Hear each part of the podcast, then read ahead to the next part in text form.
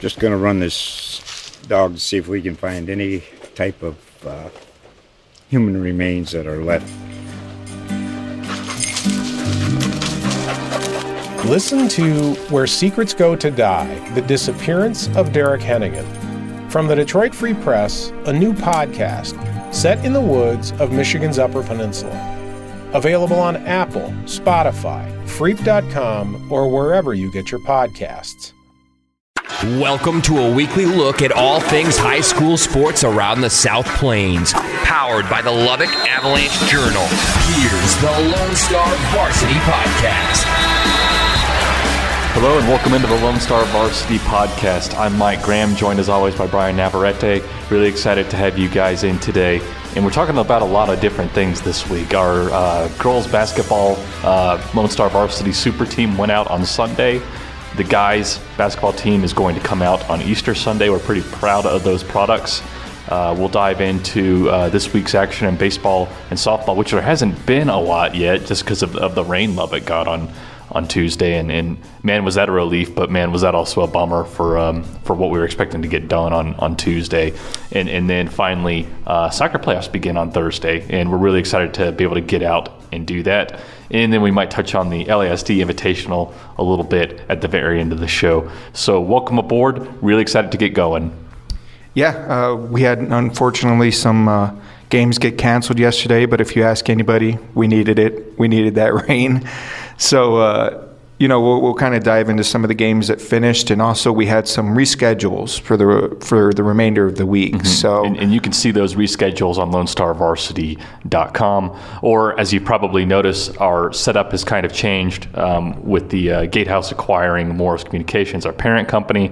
If you just go to uh, LubbockOnline.com and click on Sports Lone Star Varsity is a subcategory in that web page. So either way, uh, you'll get the right information, and uh, we've got it. So, uh, but I just want to dive into the girls basketball super team because that's no that's no longer a secret. We worked pretty hard on it, and uh, Holly Hemline, Player of the Year. Yeah, they had a really good season in general. Denver City, uh, if you look at that team, it's really hard to pick out one individual, but Holly Hemline really did have an outstanding season, and uh, I, I, think she deserved Player of the Year. Mm-hmm. 544 total points led the team in steals, uh, just just so many things. Uh, so I mean, there were a ton of important players on uh, the the Denver City roster. I mean, this is a team that uh, won Region One and went to the state tournament down in San Antonio. Eventually lost to the state runner-up, San Antonio Veterans Memorial. And a lot of players contributed to that, but her numbers were just off the chart for, for any player. And uh, it was particularly interesting to see her do that, considering the skill sets she had around her, too. Definitely uh, we knew that she was a special talent coming into this year. You know, um, she's been our newcomer of the year for both basketball and volleyball, which I think kind of shows the versatility of what she can bring to the table in terms of just being a pure athlete. Yeah, it seemed like it was a loaded year for guards. Obviously, Hemline was a guard. Maggie Anderson, our newcomer of the year from Ropes, a guard, a freshman, and. Uh, man, what can you say about her and, and uh, the Ropes Eagles, uh, Lady Eagles? I mean, we, we, we've talked about this a whole lot and we're probably not going to talk about it again until next November. But this is a team that just, I mean, blew the roof off of everyone. I mean, this team went 33 and one, lost to Nazareth in the uh, in the uh, regional semifinals. Nazareth goes on to win the state championship. I believe that Ropes gave Nazareth its closest game of the year, a nine point margin of victory for the Swiftettes, and uh, this is a team that loses no seniors. The Ropes team. They're they were young this year, and they're going to bring back a lot of talent ne- next year. And uh, I think the big thing that you could say about Maggie Anderson is she is a freshman, but she doesn't play like a freshman. She's a very good ball player. Uh, looks like she's been balling for years, actually. But uh, yeah, she's going to return next year, and that team's going to be very talented again. But again, I think it's well deserving that she was newcomer of the year. She had an outstanding season, and Ropes had an outstanding season as yes, well. Such a nice person too. If you ever get around to interviewing her, she's a lot of fun, really upbeat. I mean, even after they they lost to Nazareth, it wasn't so much about being sad and angry that the season ended. It was like, wow, look at the look at the ride we went on and maybe there's a difference between uh, freshman Maggie Anderson and, and senior Maggie Anderson because um, obviously that wasn't the end for her. But we, are really excited to see uh, what she and the Lady Eagles do next season. And then Coach of the Year, Trent Hilliard. I mean, what can you say about the, these guys? Uh, I mean, this team was kind of a surprise. I mean, I, I, think we thought that they were going to be pretty good going into the season, but they make a run to the uh, regional tournament, uh, the Region 1 Class 6A tournament, and got bounced by the eventual state champions, Plano. Frenship was no joke this year. That girls' basketball team really put together, I think, a special season, and uh, Hilliard definitely helped them get to that that area. But you know, if you read kind of the write up, he credits his players for the success that he had as a coach this year, and I think that's just really telling when a coach, you know, it, he understands and he knows pretty much that without the players, you're not going to get as far as uh, as they did this year. And you know, Cassandra Awat, Macy Maddox, they're coming back next year. So this team, I think, is still going to be uh, setting some bars higher for itself moving forward. Yes, and then we'll just gloss over the uh, the first team real quick. Uh, Cassandra Awat, uh, a junior guard from Frenship. Really looking forward to seeing what she does next year. I think she she might be the most athletic player uh, in the entire region coming back, and uh, You've got Peyton Brown, a guard from uh, Roosevelt. Uh, Roosevelt was one of the most pleasant surprises, I think, of the season. Mm-hmm. Them, them and Ropes, really. I mean, the, these were teams. I think in in two, three A, you talked about uh, Idalou and Shallowater, and then Roosevelt got right into that mix with a couple of uh, key upsets late. Especially in district, like you said, late. They really upset. Uh, well, yeah, yeah, I would say it was an upset with them t- beating Shallowater and Idalou. It, it was a pretty big turn for them. Paige Royal, uh, a uh, wing from Levelland, a senior. Uh, kind of sorry to see her go. She's been a staple of uh, Lone Star varsity super teams for the past couple of years. You're not kidding. You're really not.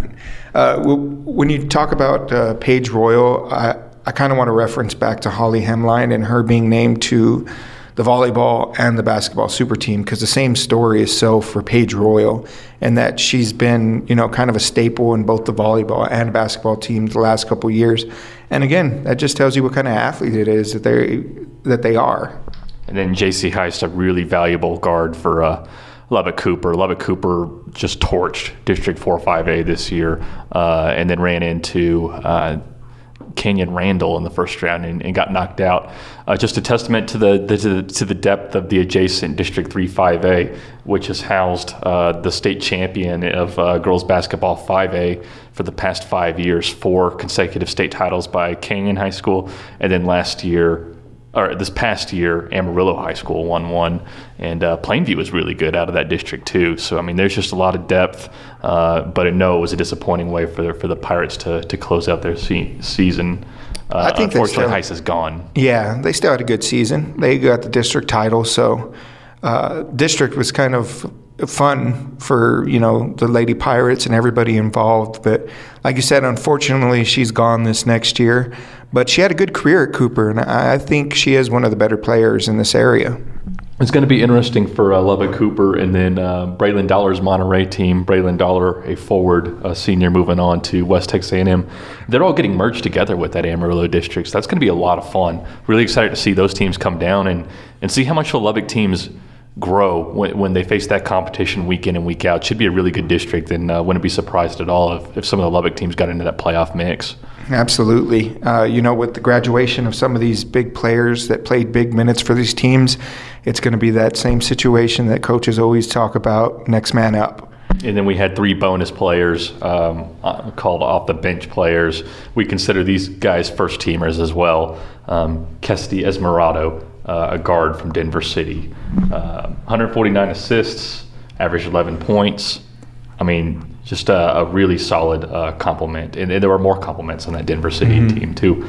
Uh, Lauren Catherman, a, a, sophomore guard from Trinity Christian, excited to see what she does her next two years. She uh, set records, I believe, school records in her sophomore year and she just had an outstanding season. Uh, she plays for her father, and I'm pretty sure he enjoyed uh, seeing all the things that she was able to bring to the court this year for his team. And then Wayland Baptist signee Kaylin Breckel, who I believe was also on the uh, volleyball super team. Yeah, well, we'll lump her in with Holly Hemline and Paige Royal and those athletes that have just been staples in uh, our super teams in the last couple years and have really brought a lot to their respective programs. Yeah, she averaged 16, 6, and 3 she's good. She's a good athlete. I, I imagine her doing some big things at the next level. So you've been working incredibly hard on on the boys basketball super team. We don't want to reveal too much about it. Kind of wanted to be your uh, Easter surprise if, if you uh, subscribe or, or, purchase an Easter paper.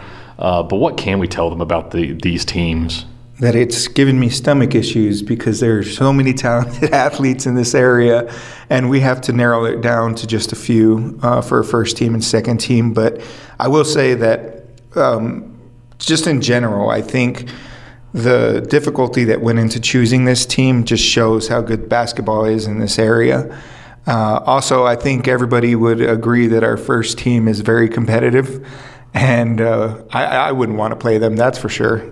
Yeah, no doubt. And then I guess we'll we'll move on just to uh, baseball and softball. And I know that a a conversation that we've had a couple of times is who is the best pound for pound baseball team in Lubbock right now. I think we've got differing opinions on this one.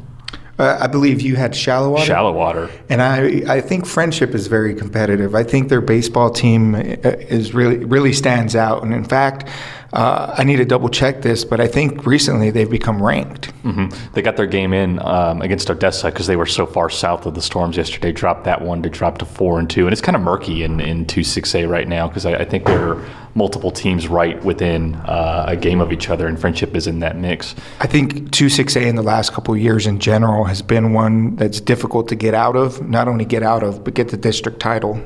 Well, Shallowater looked pretty good in its past game. Hayden Vanderoost, 11 strikeouts on the mound, and uh, it's my opinion he's a better shortstop than pitcher.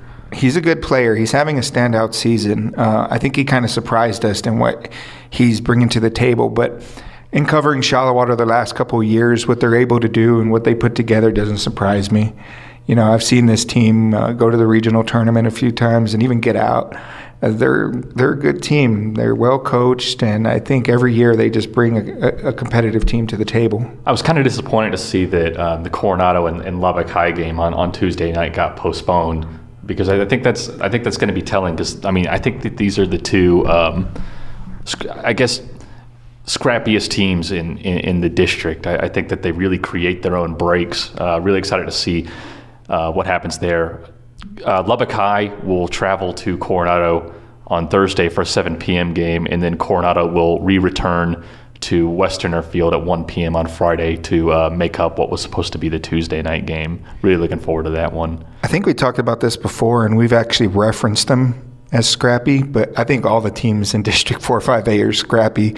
I, I don't think there's one clear cut winner of that district quite yet and uh, yeah, it, not at all. It, has been fun to watch, and th- th- that's going to be a good little doubleheader, or not doubleheader, back to back competition between Coronado and Lubbock High.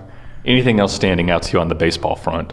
You know, I got to get out a little bit to Estacado Levelland. Of course, it was rained out. There was some lightning, and they rescheduled for, I believe it's uh, Thursday at 4 mm-hmm. Are they going to restart that game, or is it just going to? They're going to pick up where they okay. left off. And, and Levelland's winning the game three to two, right? Yes, in the bottom of the third. So Estacado and Levelland, they they both showed off some competitiveness in that you know, Levelland got on top early and they used some tricks to get there, you know, some stolen bases and some key hits. When Estacado did the same thing, and I think that one's going to come down to the wire. But I was impressed with uh, both squads from what I got to see, at least. Uh, the winner of that one, I think, is going to come down to the wire, and it's it's it's a fun rivalry. And talking with the the coaches, you know, beforehand, you know, it never really occurred to me who who would be the clear cut district rivals of that district, but I guess it is Levelland and Estacado. Um, they're very competitive. The coaches, this is this is something that you know is becoming more apparent as we cover more games and talk to more coaches. But I think baseball coaches are in this area are all pretty chummy with each other. they're they're really good friends at the end of the day. Of course, there's the competitiveness, but yeah, at the end of the day, I think they're all just really good friends, and that makes for fun rivalry and fun, you know, com- camaraderie and things like that. And I think that transcends down to the players too. You know, it's it's not the most physical sport in the world, and, and there's a there's a there's definitely a, a culture within all of baseball of of good sportsmanship. Of course, I mean you see the occasional dugout clearing brawl on the uh, on the professional level, but but for the most So- part, sometimes at the high school level. for, for the most part, it just seems like it's it's a it's a big fraternity of uh, a, a, a certain kind of specific athlete, uh, and it's it's fun, uh, and uh, you know that the players get to know each other pretty well, especially when you're doing something like four five A, where you have uh, series uh, instead of just going round robin all the time. Yeah, uh, and a lot of these kids play together in the summer. Uh, a lot of them are on travel teams together, so uh, they know each other pretty well. And uh, I, I think towards the end here, the, this final district push, or you know, as we get into the second half of district, we're going to see a lot of a lot of teams get that much more competitive and some really good results. And then softball, anyone standing out to you? I know right now for me that my top team is probably Frenship, which won again. Played in Midland yesterday, another team that was just too far south of uh, the Storms to have its game suspended. Won an eight inning game against Midland High and uh, now owns third place outright. Yeah, we need to look into how many wins Tori Hogan has on the mound because she's really dealing this year, and sh she's a big part of what how Frenship's been able to do so well. But another team that's well coached. Yeah, uh, Ho- Hogan uh, in in the Midland game won that in, in complete game style. Gave up 21 runners in that game, but there were six defensive errors by Frenship, probably by far their their worst defensive game of the season, and they still found a way to win. Yeah, and uh, an, another team I think that's really good that we don't get to get out and see very often just because of distance is Seminole. They have another good pitcher, Jody Vaughn. She's she's just a softball player. I mean, she's an overall athlete, but when it comes to softball, she's you could definitely tell that she enjoys it. And uh, they picked up a win this week over Levelland, eight to two, which I think Levelland's another good team. Uh, that, I think just in this area in general, we have a lot of good uh, softball teams, uh, baseball teams, and it, it's been a lot of fun to get out and watch them. I know, uh, you know, I, I enjoy it on any given day just to get out and get a good game, and I've gotten plenty of good games. So, Now the the big things this weekend, I think, are that the UIL soccer playoffs are firing up. Uh, oh, my and- favorite time of year. yeah. This is my definitely my favorite time of the year. And then the uh, LISD Invitational is, is coming around. That'll be on Good Friday and Saturday, right before Easter break. Talking about two sports that I love: soccer and track and field. Well, let's talk about soccer because we, we have a lot of uh, the uh, city teams within this thing. In fact, I think all of them are. We might be a broken record when it comes to Frenship on pod, on the podcast this week, but the Frenship girls are 12 2 and 1 and they got El Paso Eastwood who is 9 and 9 at 6 p.m. Thursday at Ratliff Stadium, which becomes a very popular um, venue at this time of year. But that team is just it- they just ran through district. Um, Natalie Jones has become a very good scorer for. Five goals against Tascosa a week ago. Yeah, that's not easy. That's definitely not It's, easy. it's pretty much impossible. well, not anymore. Not anymore. But uh, I, I anticipate them making a deep playoff push.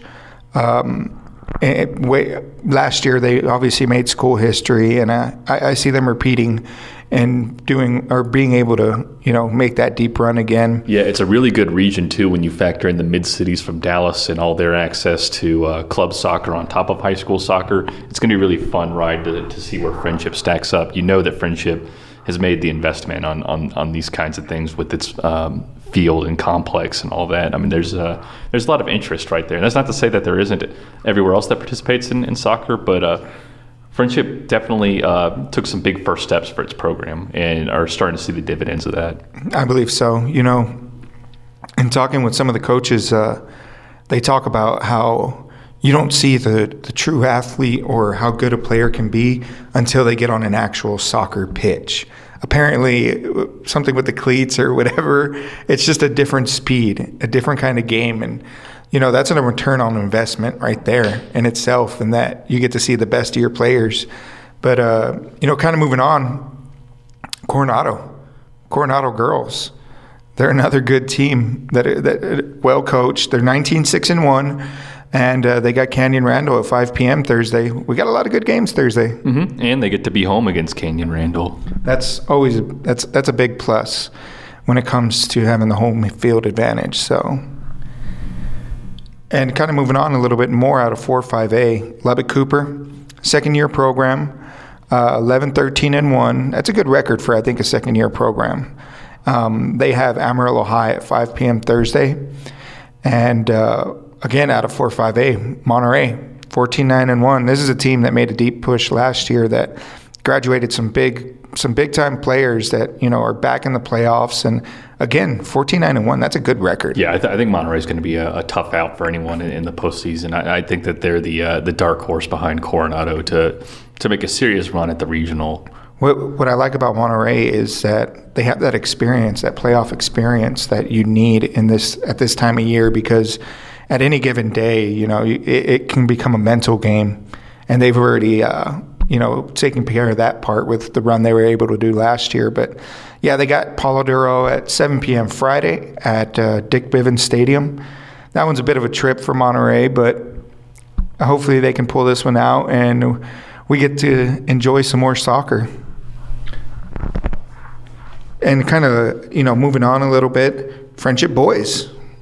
Yeah, the Frenship Boys, they're playing El Paso El Dorado I mean, this is a this looks like a mismatch. I mean, it's it's a 22 and two Tigers team versus uh, an El Paso El Dorado team that finished uh, fourth in District One, coming in with an eight and 13 record. That's the benefits you get of being the number one seed out mm-hmm. of your mm-hmm. district. Yeah, and uh, it's uh, one of those uh, interesting Greater West Texas versus uh, El Paso meetings. It's a 2 p.m. Central Time Friday kick at Artesia High School in New Mexico that's a popular destination between uh, the yeah. Panhandle and, and El Paso schools. It seems every year in, in football and whatever outdoor sport they need with a track and, and a field. It, it's it always seems like it's Artesia or uh, or a Hobbs. Yeah, I've been out to Artesia a couple times with a Frenship. Uh, f- the Tigers have one of the best goalies I think in this area. Um, uh, Braxton, yeah, Braxton. I forget his last name at this moment, but yeah, he's. If anybody's going to play college ball out in this area, it's him. If you ask any coach who the best player is in this area, the conversation always comes back to Frenship's goalie. So look for him to play some big or make some key saves as uh, Frenship tries to push on. And then just we'll, we'll, quickly go over these. Monterey 24 and one, the district champion of uh, District Four, going up against Dumas, the fourth uh, seed out of uh, District Three. That's a 5, 10, and three program. They're meeting at 5 p.m. Thursday at Canyons Kimbrough Stadium. You've got Amarillo Caprock, 15 5 and 2, visiting Coronado, 11 and 14. I think that's going to be a really good matchup and, and tell you a lot about the uh, the depth about District 4 uh, because Coronado finished third and, in with an 11 14 record. I, I think that um, that might be your upset uh, among this group. And then you've got Lubbock Cooper, which is 11 9 and 3, finished fourth in uh, District 4 taking on Amarillo Palo Duro, and this looks like it's going to be a tough game. Palo Duro is uh, 23 and three, the champion of District Three. That's a 5 p.m. Friday game at Dick Bivens Stadium up in Amarillo. And then uh, you've got your two Estacado teams. The boys and the girls both got lined up with uh, Clinton Mountain View. The girls will take on Mountain View at 1:30 p.m. Thursday at Ratliff Stadium in Odessa. Like you were saying, a very popular playoff destination. Then the guys will follow them up at Ratliff Stadium with a 3:30 p.m. Thursday game. This will be uh, Estacado's kind of. Uh, uh, well, they're they're obviously going to want to continue their season, but they can take home a trophy. You know, they might have not had the season that they wanted, but they could still bring home a trophy, which they did last year uh, kind of surprised everybody. You know, they didn't win a game in the regular season, and then they won in the bi-district. Still took home some gold. So there's still a, there's still a chance for them to make this a memorable season, or you know, a good season for some of the seniors. But uh, you know, kind of going backtracking a little bit. You know, when we talk about goalies, Gunnar Gonzalez out of Lubbock Cooper, he's another good one. Uh, he's he is an underclassman though. Um, so he'll be coming back next year, and he's he's he's helping a program that's also in its second year, with same as the girls, just kind of establish establish itself. You always got to get you always have to get your legs underneath you whenever you start a program. And then we've got the LISD Invitational. Bryan, what can we expect from from this thing? It's it, it seems like it's for most schools, it's the last major track and field event before teams fall into district, which effectively begins the track and field postseason and the push toward Austin. So individually, or speaking of individuals, uh, the only one I can think of off the top of my head who uh, will probably take home some gold is Braden Dollar. She's a good fielder. Um, but I think what we can expect is some records broken. It seems every year, kind of like at the, uh, the swim meet, the Lubbock Invitational swim meet, every year it seems like there's a new record that's broken and a new kid that just comes to the forefront of everybody's attention and it really deserves to be up on the podium. It's going to be fun. I, am going to have a lot of fun with it, but then again, I'm a track and field guy. I could sit there and watch the 4x4 and get excited. And that's going to do it for us. We really appreciate you guys coming in and uh, hanging out with us once again this week. Can't wait to talk to you again uh, next Wednesday. So we want to wish you a happy Easter, Passover, whatever you're celebrating this weekend, and we'll talk to you again soon just going to run this dog to see if we can find any type of uh, human remains that are left. Listen to Where Secrets Go to Die The Disappearance of Derek Hennigan. From the Detroit Free Press, a new podcast set in the woods of Michigan's Upper Peninsula. Available on Apple, Spotify, Freep.com, or wherever you get your podcasts.